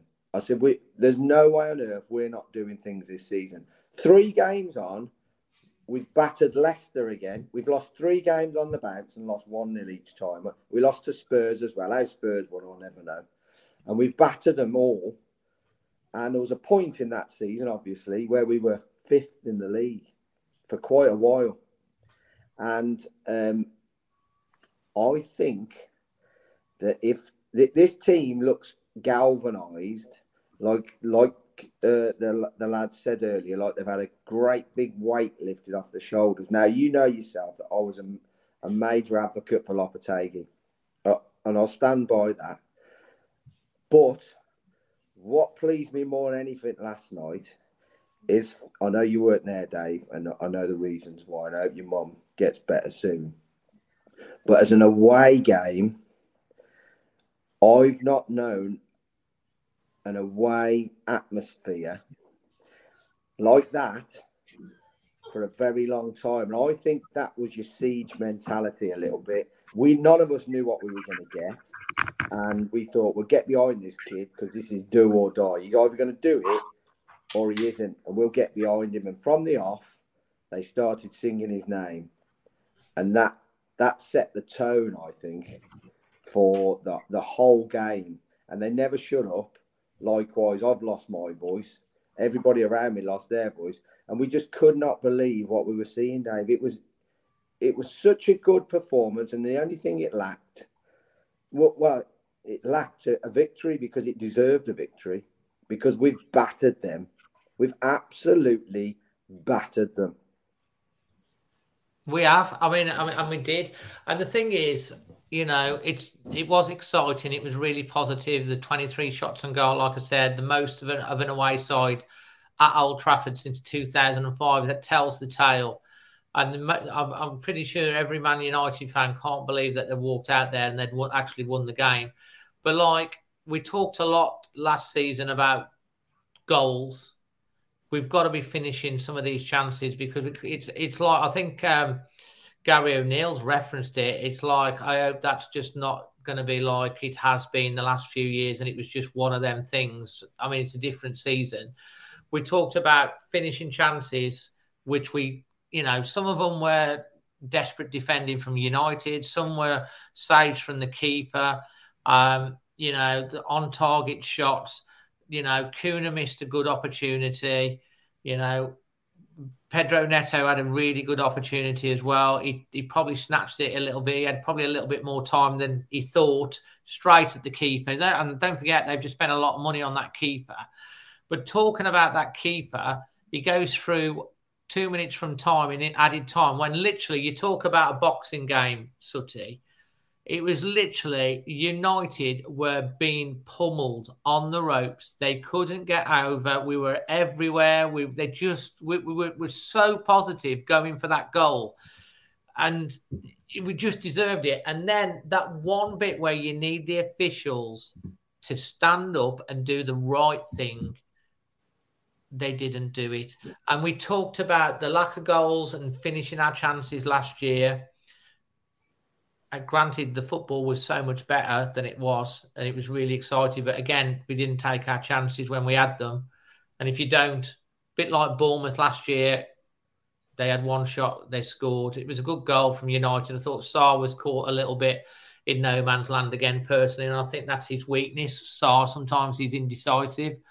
And Semedo had a fantastic game. He was overloaded at the back post. He couldn't do anything. He tried, but he couldn't do anything about it. And then we're talking yet again about a VAR decision that's cost Wolves. You know, you've got to convert the penalty, of course, but like 80% chance you can, maybe a bit higher, 85% chance you convert the penalty. You might miss it, but like we weren't even given the chance to do it. And that, for me, after all the effort that the players put in and they lost the game, to be let down by like that again by the match day officials. And yeah, they've had an apology. We're sorry. It should have been a it should have been a penalty. Uh, yeah, well, that's great. It doesn't mean anything. We should have had that penalty, and we should have had at least got away with a point, and we haven't. And you know, Josh and Jack, that's the real disappointing thing for me that we didn't take our chances. And as Manny said many, many, many times, if we take our chance, if we score two or three, if they score the other end, and get a goal. It don't matter. Yeah. But they did, and we've lost the game. So I think the crux of the matter, if you compare it to last season, I think that's why a lot of us are walking out of that game yesterday a lot more hopeful because last year we weren't creating the chances. Even when we did, it was on the off chance. The ball would go back, sideways, sideways, sideways, back into midfield, back again. And we, we never had the chances. So to see 23 chances last night and six or seven on target, then it's it's a vast improvement already. And you saw it against Luton and um, Rennes as well, same sort of thing. We looked fresh going forward, which we didn't see at all last season, apart from the odd game. Um, but to see the chances we had, I think that's why a lot of people are, are optimistic. They've seen we're actually creating chances rather than going backwards and forwards again. But we've got to start. Well, it's early doors, but we've got to start taking those chances now. We've got to stop. The chances being created. We've got to get them converted and you can if we can keep that up, you can see it happening. Jack, absolutely. I, I think if you look at it a little bit, it's again a bit of an abstract way. But previously, we were a bit like a team playing a waltz. It was very slow, very precise. You know, the footwork was nice. It was good to watch from to a point. I think we've stepped up to a rumba now. It's a little bit more exciting. There's a bit more aggression, like yeah, a yeah. lot of energy. And I think as an audience or as a, as a crowd, I think you're much more likely to be excited by that that high tempo, that high energy. I mean, if like Sooty mentioned, that that noise in the away end, the biggest noise in the away end came when players tracked back and won tackles and won headers. It wasn't great footwork and chances, and it was it was effort and energy and commitment and desire and passion. And that's what got the crowd going because that's what we want to see. You know, we've said it time and time again, haven't we? Those players on that pitch are living out our dream. We'd all give anything to play for Wolverhampton Wanderers. They get to do it every single week. That's a huge honour for them. They've got to show that that what an honour is and what it means to play for this club. And I think yesterday you saw that. And I think Josh is dead right. Those chances, once they get in, I think part of the problem yesterday, they were snatching the chances. They were just desperate to score. Yeah. You could, as the game went on, they thought we deserve to win this. We've got to score at some point. We've got to score at some point. Fabio snatched at a couple of chances. You know, if he'd got five goals under his belt by November or something, he gets that chance. He puts it away in the corner. Neto, he hasn't scored for a year because of injuries and whatnot. The ball to him on the penalty spot and he just smashes it straight at the keeper. You know, if he's got six goals by December, whatever, he puts it in the corner yeah, no no issues at all. So I think that's part of the problem yesterday was just that desperation to get a goal that we deserved caused a little bit of panic and a little bit of just rushing the chance. And you know, and the Cunha one where he sort of it was diff- from where we were in, in, in, the away end. It looked like a really tight angle, but you look at the, the replay again. He's just got to put it in, hasn't he? Yeah. He's just got to. It, it's almost one where he, if he scuffs it, it probably just trickles over the line. But he, he gets such a, a firm contact on it. It sort of bounces off his foot and, and it's the post, doesn't it? But but I think yeah, I think we've just got to you know, and like I said earlier, just stick with it because don't panic if the results don't come straight away because I think this is the right way to play for this group of players. So we've got to stick at it. Like I said, if the results aren't great to start with, you know, we've, we've got a tough running at the start, haven't we? We've got Brighton on Saturday, who are a good team, and we've got Liverpool and Man City coming up in in a few weeks' time. So there are tough games coming up, but have a have a principle, have have a have a way of playing work on it on the training ground. You know, tweak it for opposition, absolutely. If, if you think they've got a certain threat or a strength that you need to counter, but have that mentality of, you know, you watch the England cricket team now with Bazball, they want to win that game. They will take decisions to try and win that game. That's what we need to do. None of this points a good result. What can we do to go and win that game? How are we going to score goals today? How are we going to beat this opposition? I think that's how you've got to do it with this group of players. You basically like last night saying how brave they were with the ball. Yeah. It was commented on. I don't know if you've watched had a chance to watch the game back um, and think, but the commentators were really uh, in the end they were the, to start with they were saying about Man United not playing very well, this, that, and the other. I thought we were very measured and patient and picked them off and closed them and made them think. And as the game went on, Wolves got more and more confident, and they were they were commenting about how Wolves were trying not panicking at the back. They were trying to play the ball out. They were trying to get that get into the spaces. They were sucking United in with their press, and they were getting mm. past the press, opening up the field. And then you saw Cunha, Nunes, Rayan Aït-Nouri, Pedro Neto, Semedo all running along with the ball. I mean, those two runs that Cunha did, he it was like a knife through butter. He just went past them as if they weren't there. It was like they stood there and he's got his he's just gone past them. And uh, and then I know we missed a few chances and stuff like that, but we did get really unlucky with the bounce the bounce of the ball in the box. It just didn't quite fall for, for us to just tap one in you see how many goals sometimes. I mean, you saw the goal that the Lionesses scored, the equaliser um, against Colombia, where the ball get grows loose, but it falls onto the toe of one of our players, and they get the equaliser. They go on and obviously win the game, and we do wish them well for tomorrow. You know, against the uh, against the Aussies, but like it just didn't quite break for us. Um, you know, we had chances to shoot, and I mean, Cunha had that one sh- run and then the shot. The keeper tipped it round the post. It was a decent effort, but if that's high in the corner, the keeper don't get it. Things like that. And you're probably right. What you're saying is like once they start putting the ball, the confidence comes in because getting that first goal, there's always that little bit of tension to try and get that first goal and make sure. But when you started scoring, it's so instinctive. You just do it automatically. Sooty, you know, it's great that you're you're coming on and you know, this is the way you want your Wolves team to play, isn't it? I've been saying, I've been saying it for ages, and I Dave. But just quickly going back to the referees, Dave, because I am going to have a win. Um, it wouldn't be right if I came on here and was happy for the whole show, Dave. Don't these people, Dave, are totally well. They are the worst caliber of referee that the Premier League's ever seen. So we've got to go out there and expect absolutely nothing from these people. We're going to get nothing, right? When you go to Old Trafford, they're quite clearly quite starstruck. They're going around, they're having a chat with the United players and, you know, tapping them on the, go on, yeah.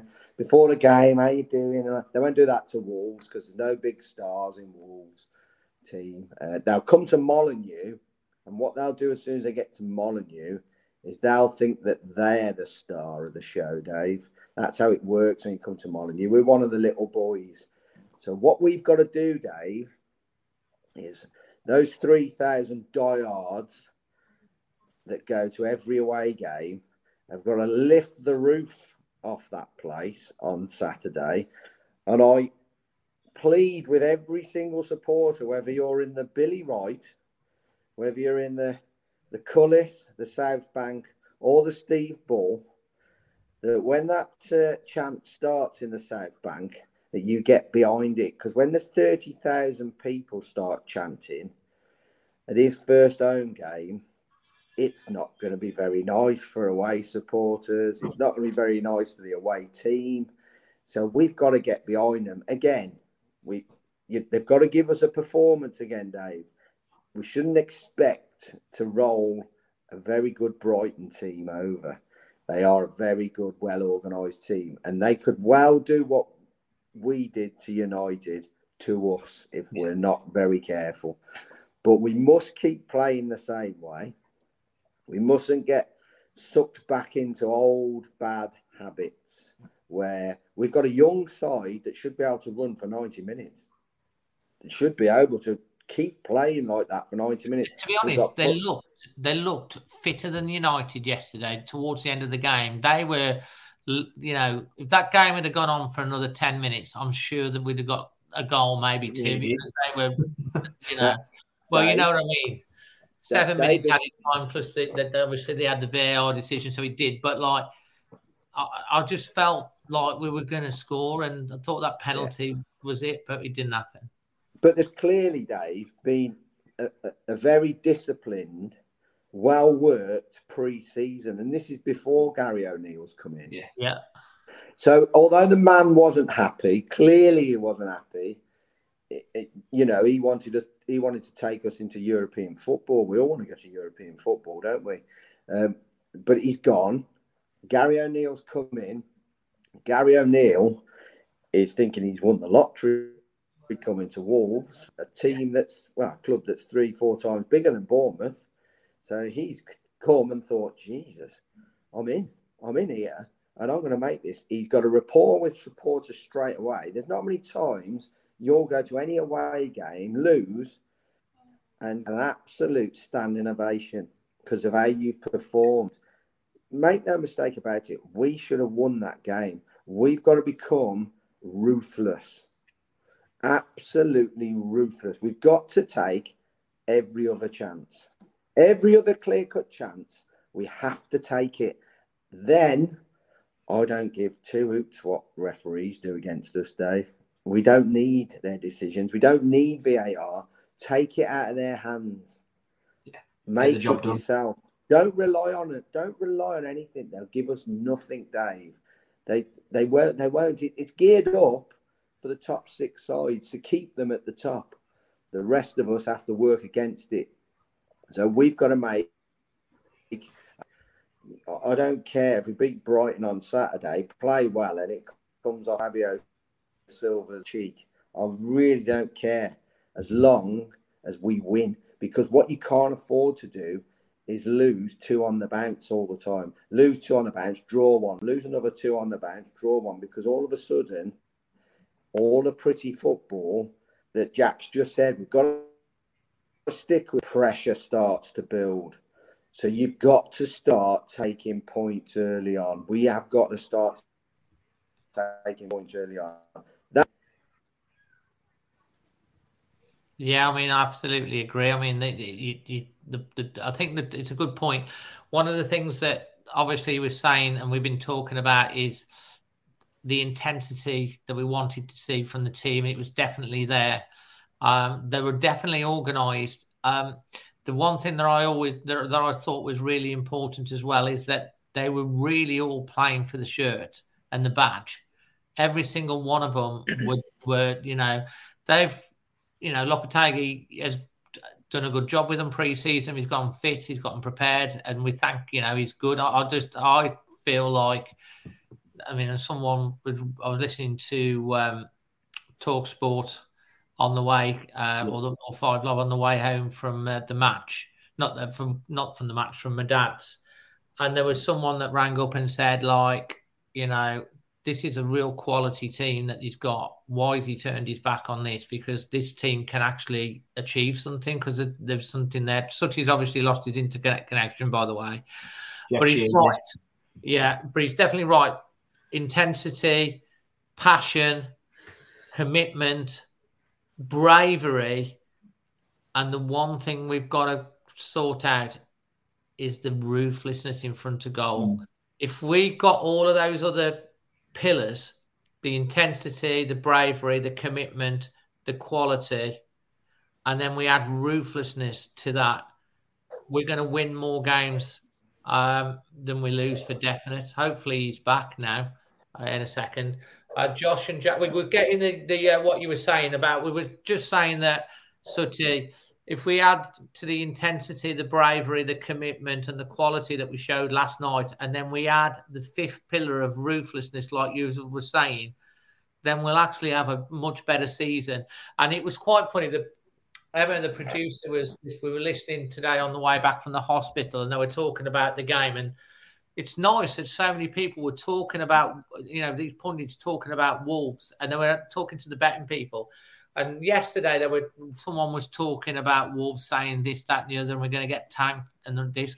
And today, they're all like, Wolves are immense. They were, yeah, they were amazing, and it's like they haven't really paid any attention to what we've been doing in pre-season. As fans, we've seen some of these performances in pre-season and the worry to me was is Gary O'Neil just going to sit back or is he going to embrace that and take it to a different level?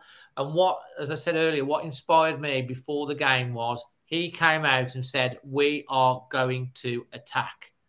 We're going to attack. And you have to do that because Sooty's right. If you just sit back and just wait to be caught with a jab and punched in the stomach and knocked around and you're carrying on and you're hoping to just get one in, it might happen once in nine or ten. You might cat like what Bournemouth did to us last last year when they uh, you know they had that off the knee. But more often than not, the quality of other teams they're just going to wear you down and they're going to get a goal. If you go onto the front foot and you're brave, you push them back. And United were you wouldn't have thought they were the home team. It was you'd have thought Wolves were the home team, and they've done a smash and grab on us and got away with it. You mm. know, you hope these things even themselves out. But like I'm with you, I, I think with everyone, Gary O'Neil, I think Jack said it. You've got to stick to this way of playing because the more you play like that, the more you get used to playing the triangles and the rhythms and the when to go, you get more confidence at it, and the goals surely are going to come but you're right. If you don't get points on the board, there becomes a pressure. What we saw under Bruno Lage, where he all of a sudden changes, and then we get stuck into this rut where we're playing it safe all the time, and then it's hard to break out of that. Definitely. Yeah, no, absolutely. I, I think we can't kind of stress that enough, can we? And, and if, if by any chance Gary O'Neil is listening and watching, hey, that's got to be the message good evening, Gaz. You know, stick at it because that was fantastic. And, and I think Sooty's right. Lopetegui deserves a lot of credit for yesterday because of the work he put in in pre-season and in terms of the tactics, but also the fitness. But if, if O'Neil can just pick that up and kind of run with it, like we've said, and carry that baton, if you like, then then that that's got to be the way forward. Uh, I just want to make a really really quick point on, on refereeing and VAR. I think Sooty's nailed it in terms of we just got to expect them to be terrible these days. But for Howard Webb and John Moss, the two guys running VAR in the pit, to be sat in the Man United hospitality, that's not a good look. No. And if and if I was Wolves, I would be livid that we've had a decision go against us in the last minute, and the two blokes that are in charge were enjoying wine and cheese with the board of directors at Man United before the game. They've got to get that sorted. I don't mind Howard Webb being at the game to watch watch the referee, but sit in the stands. Don't sit with the directors having cheese and whatever. You know, so I, I think they've got to get that sorted. They're, they're having so many own goals, aren't they? The PGMOL at the minute, It- they're themselves in the embarrassing.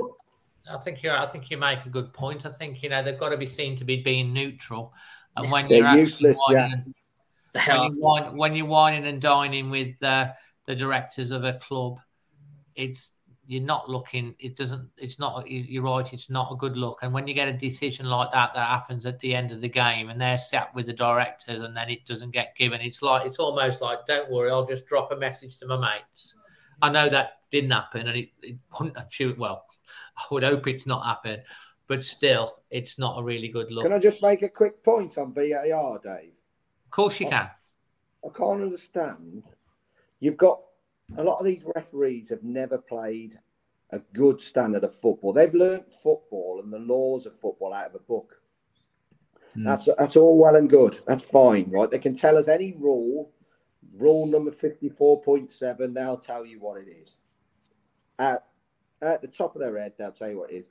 But when it comes down to looking at fifteen different angles on a screen at Stockley Park, surely it would be a good idea if you've got two people looking at those screens to have, I don't know, let, let me just say this, um, two run of the mill Premier ex Premier League players, not not Gary Neville, not Jamie Carragher, two players that were squad members at say I don't know, one was at Crystal Palace and one West was Ham. at uh, Southampton or West Ham, right? Yeah. And they can say, okay, that is the law, but you can't you can't give handball for a bloke that's it's hit him on the elbow here when he's got his arm tucked in, or he's not even looking at the ball, or they could say, you know, he's taken the, the player completely out of the game there. That is a penalty. Now, these these men have never played the top class sport. They've officiated it, yes, but there's got to be some common sense in here. It's almost like they're frightened to admit They're wrong. that they're rubbish, Yeah. basically. It proper is, to be fair, and and, that, and that's the frustration. And it's a shame that you know we're talking about such a great performance. We should be talking tonight about a performance. You know, we've got a good point. You know, we should have we got a point. We could have taken three if we took our chances, but we didn't even get the chance uh, to do that. Um, so, right, guys, we're going to be doing our highlight of the day. It could be anything, as you know. Um, your performance rating, your man of the match, your thoughts ahead of Brighton, and your score prediction. And we're going to go with uh, with Josh first.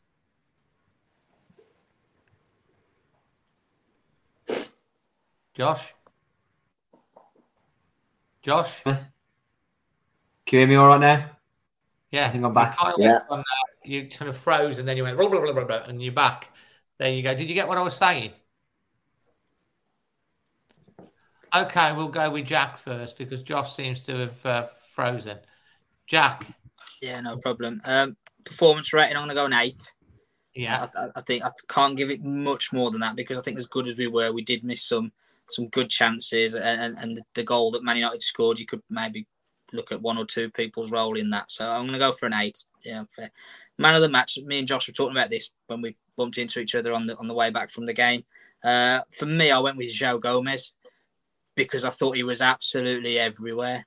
Uh, and, you know, and and there's a couple of people saying he was a bit loose on the ball, but but I'm going to take that. I don't mind that because he's tigerish and he was putting his foot in. And a couple of times there was three players around him, and he just went bop, bop, bop, and went round all three of them in, in one sort of movement. And then just we talking earlier, weren't we, tactically about how to beat the press. The best way to beat any team that's pressing you is just run the ball past them. None of this sort of passing in triangles and try and draw them out. Just run with the ball through them, and that's what we did so effectively yesterday. I mean, I know Man United have got very little pace in their team, so that probably helped us as much as anything. But I thought Gomes kind of typified that kind of we're just going to take you on at your own game and we're going to prove that we're better. So I thought he was man of the match. Uh, highlight of the day again. I think the atmosphere in the away end was fantastic. Um, there was a huge cheer when Fabio took his uh, bib off to get ready to come on, and I thought that that was huge because there's a guy that needs some love. There's a guy that could be really important for us going forward. And he said constantly in the media, hasn't he, through his dad, who seems to be getting involved all the time.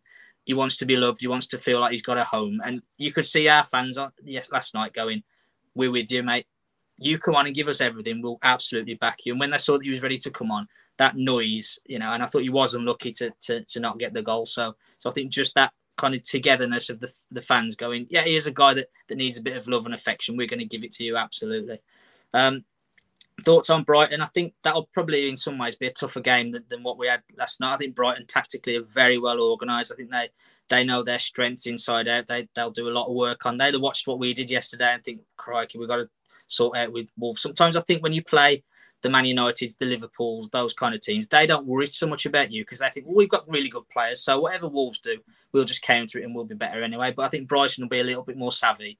So we've got to perhaps think of, of how we're going to approach that but I'm confident we can get a, a, positive result. You know, and I think at this point in the season, you know, a, a draw wouldn't be wouldn't be a disaster. So I'm going to sit on the fence a little bit and, and go one-one. Absolutely fantastic, Josh. Good to have you back there. It's the Gremlins got you. Over to you. Um, highlight of the day for me has got to be that first five minutes. You sat in there, and I was losing my voice within 15 minutes singing Gary O'Neil's Barmy Army. I think, like Sooty and Jack said earlier, the whole togetherness of everybody in that away end was just electric. And I don't think we had it at all last season in the away end because obviously there was nothing to cheer for. Um, I have to say, watching it on the TV, you could hear the Wolves fans. Yeah, it was. I haven't heard anything like it for a long time in the away end with us. It's it's been a while, and it it, it felt brilliant. Um, even when you had that period in the second half where they scored, where we did hang off back a bit, um, we were still giving it and um, so that was my highlight of the day. Um, match rating would be a seven. I think that that speaks itself. Really, we've we're all over him. Got to take the chances going forward in other games, and um, but overall optimistic going forward. Um, man of the match for me uh, was Mario Lemina. I thought he dictated play in the middle of midfield. The amount of loose balls we won um, with Imam Gomes, I thought was a loads different to last year. There was periods all through last year where we've been nowhere near a second ball, and you saw it this pre-season, and you saw it against United. The second balls we were picking up, and then it was pinged straight out wide, and off off we went. Um, and then highlight the name of the match. Moment that was it, wasn't it? Score prediction and thoughts. Score prediction. Um, I'm going to go one-one against Brighton. Um, like same sort of thing that like Jack said. I think it was it's going to be a bit of a chess game. Who's going to make the first move first? Um, I still think they're a decent side. I'll see how Europe, how Europe will test them this year, but I'll I'll think it'll be a draw. Absolutely fantastic, uh, guys. We're going to come on to Sooty uh, now. Just before we do that, just uh, make sure you smash a like on the video. I'm not sure how many likes it lets YouTube know you're enjoying it. Um, if you want to get involved in the chat, make sure you subscribe because you've got now your opportunity coming towards the end of the show. If you want to ask the panel any questions to finish off the last five or ten minutes, get your questions in. And if you if you found out or spotted the secret word, make sure you put it in uh, the chat. Sooty, over to you. Moment of the day, Dave. While we're driving up from Worcester, and uh, me and my brother-in-law are saying, "What are we going to sing? We got no songs really. They've all gone." Um, but uh, make no mistake about it, mate. We sang our hearts out. Old songs, new songs. Um, they never stopped for 90 minutes. So credit to that club. There might be legacy supporters, Dave, but they need us. They so, do. Um, they need us big time. They they are your bread and butter football supporters. The ones that go away on a because let's be honest, it was bucketing it down. You know, I was drenched before I even got in the ground. So nights like that, your team needs you. So that that was my my highlight. Just getting back to it really because it's been crap, and it this summer. Yeah. Let's be honest. I've yeah. had enough of it to be honest. I don't want to talk about anything above the football team now. I'm sick of them. Um, yeah. uh, my uh, man of the match. I could have give it to. I could have given it to six or seven people, Dave. That's how good they were. Yeah, that's me, how I anyway. thought it after the game as well. There was so many good performances. Say Semedo, Nunes, Cunha, Neto, you know, Lemina. You know, Well, I'm going to give it. I've, I've changed within the day because uh, looking back at it again, I want to give. He's only a young lad. He's come for, over from Brazil, and he wanted to come and play for us.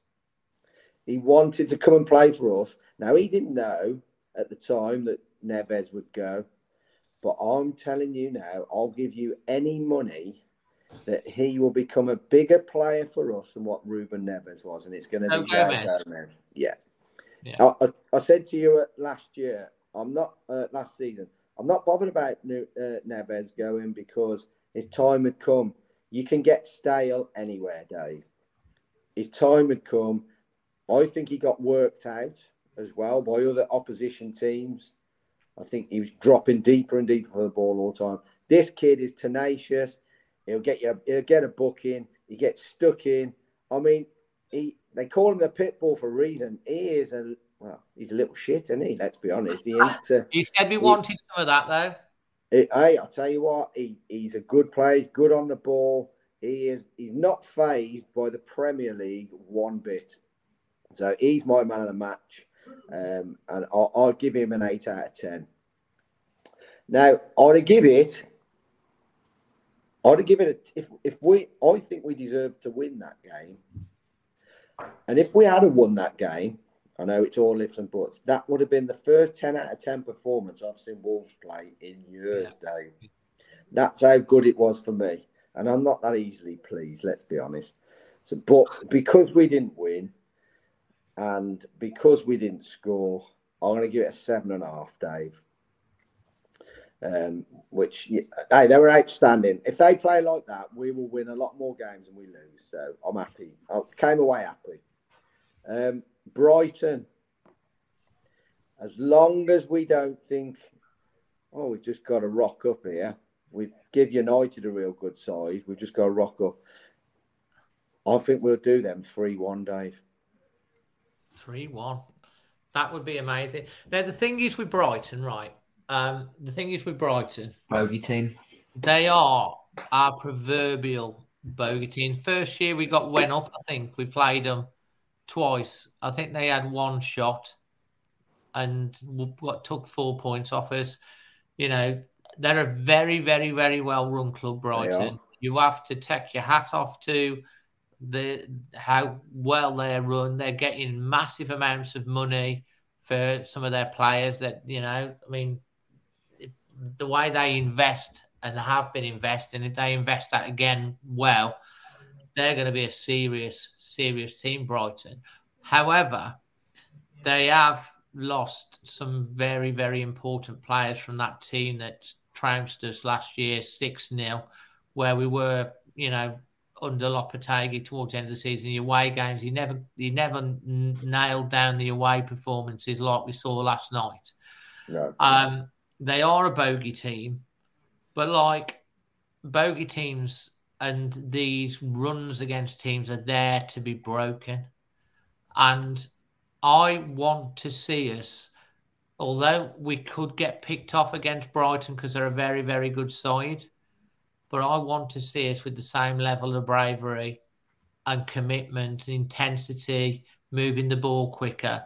Because I think if we sit back again against Brighton, um, we'll get we can get very easily picked off because they're, they're if we let them get on their game plan and take control of the game, it's the momentum's hard, and I think that's what we did to United last last night. We played our game plan, plan and the longer it went on, the more they started to think this ain't this ain't how it's we've been told it's going to happen.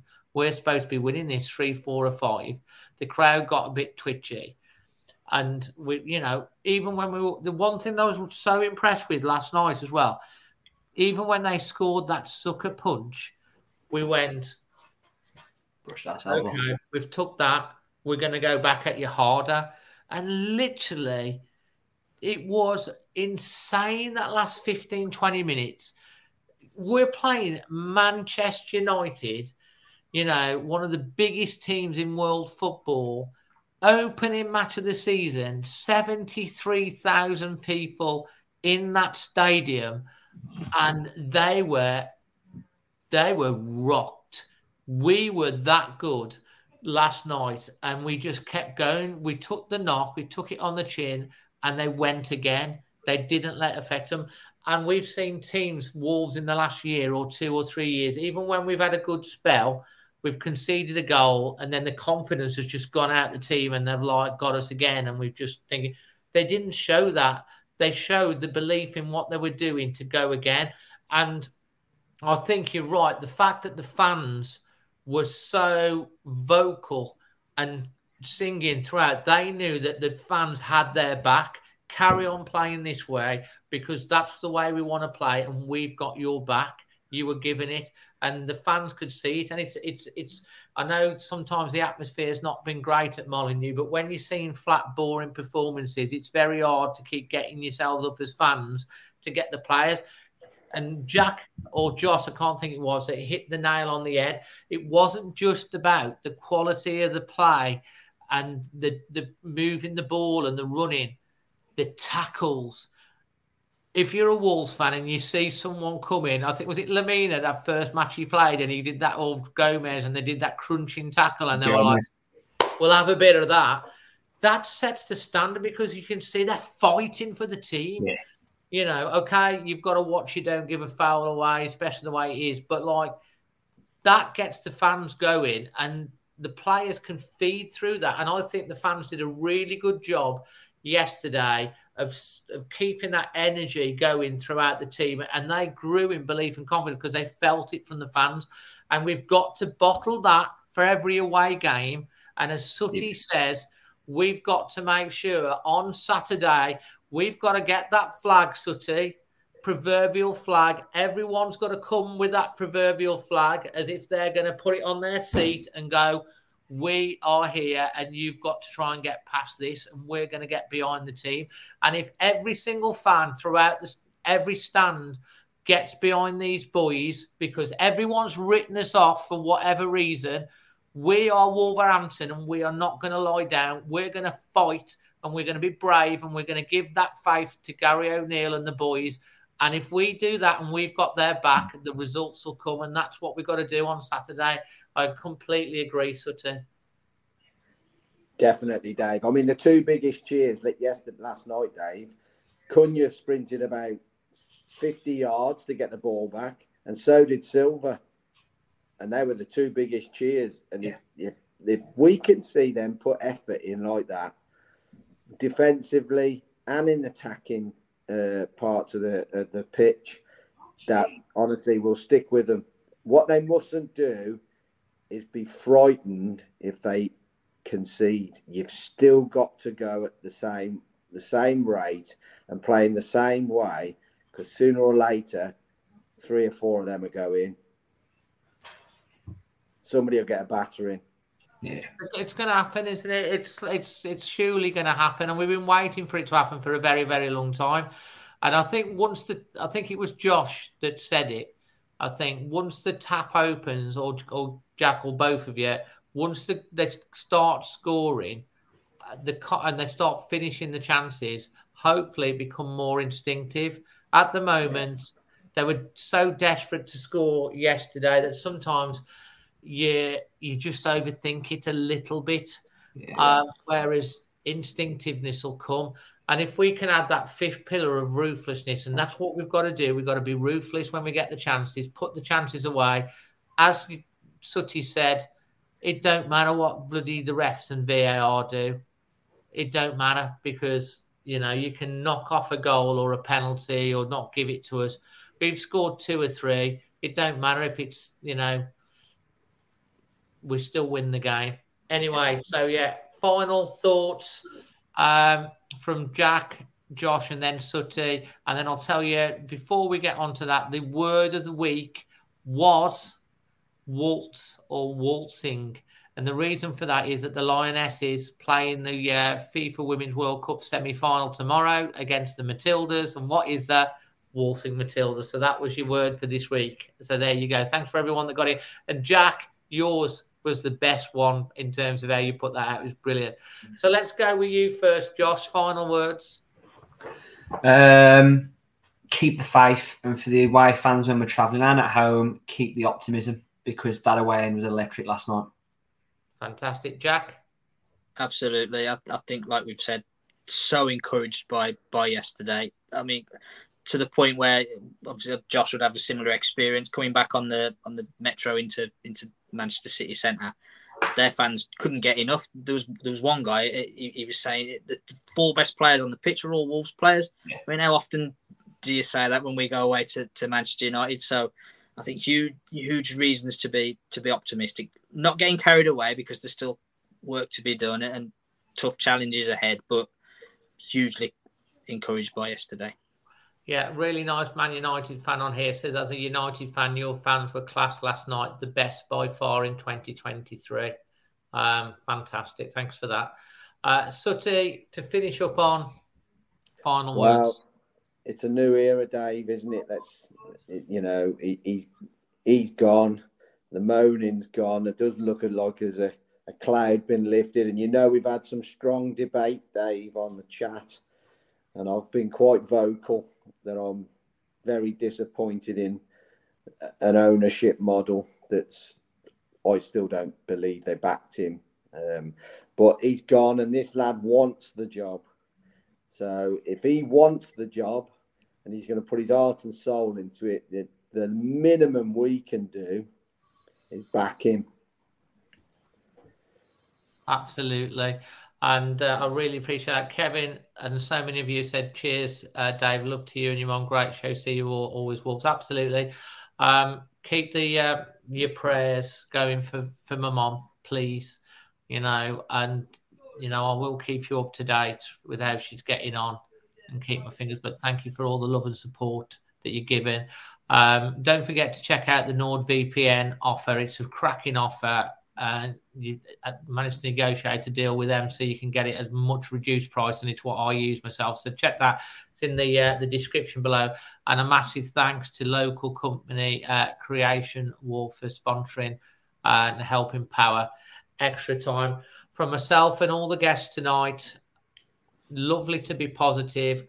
Let's make Molineux an absolute cauldron starting this Saturday let's be that proverbial 12th man and let's hope that we can get some goals and get some points on the board starting this weekend. The first home game under the Gary O'Neil uh, regime. And um, yeah, unlucky, unlucky last night. That's football. We move on. Until the next one, always Wolves. Always Wolves. It's the 90th minute all your mates around. You've got your McNugget share boxes ready to go. Your mates are already booked in for double dipping, and you steal the last nugget, snatching all three points. Perfect. Order McDelivery now on the McDonald's app. You in? At participating restaurants, 18 plus serving times, delivery fee, and terms apply. See McDonald's.com. This podcast is proud to be part of the TalkSport Fan Network. TalkSport, powered by fans.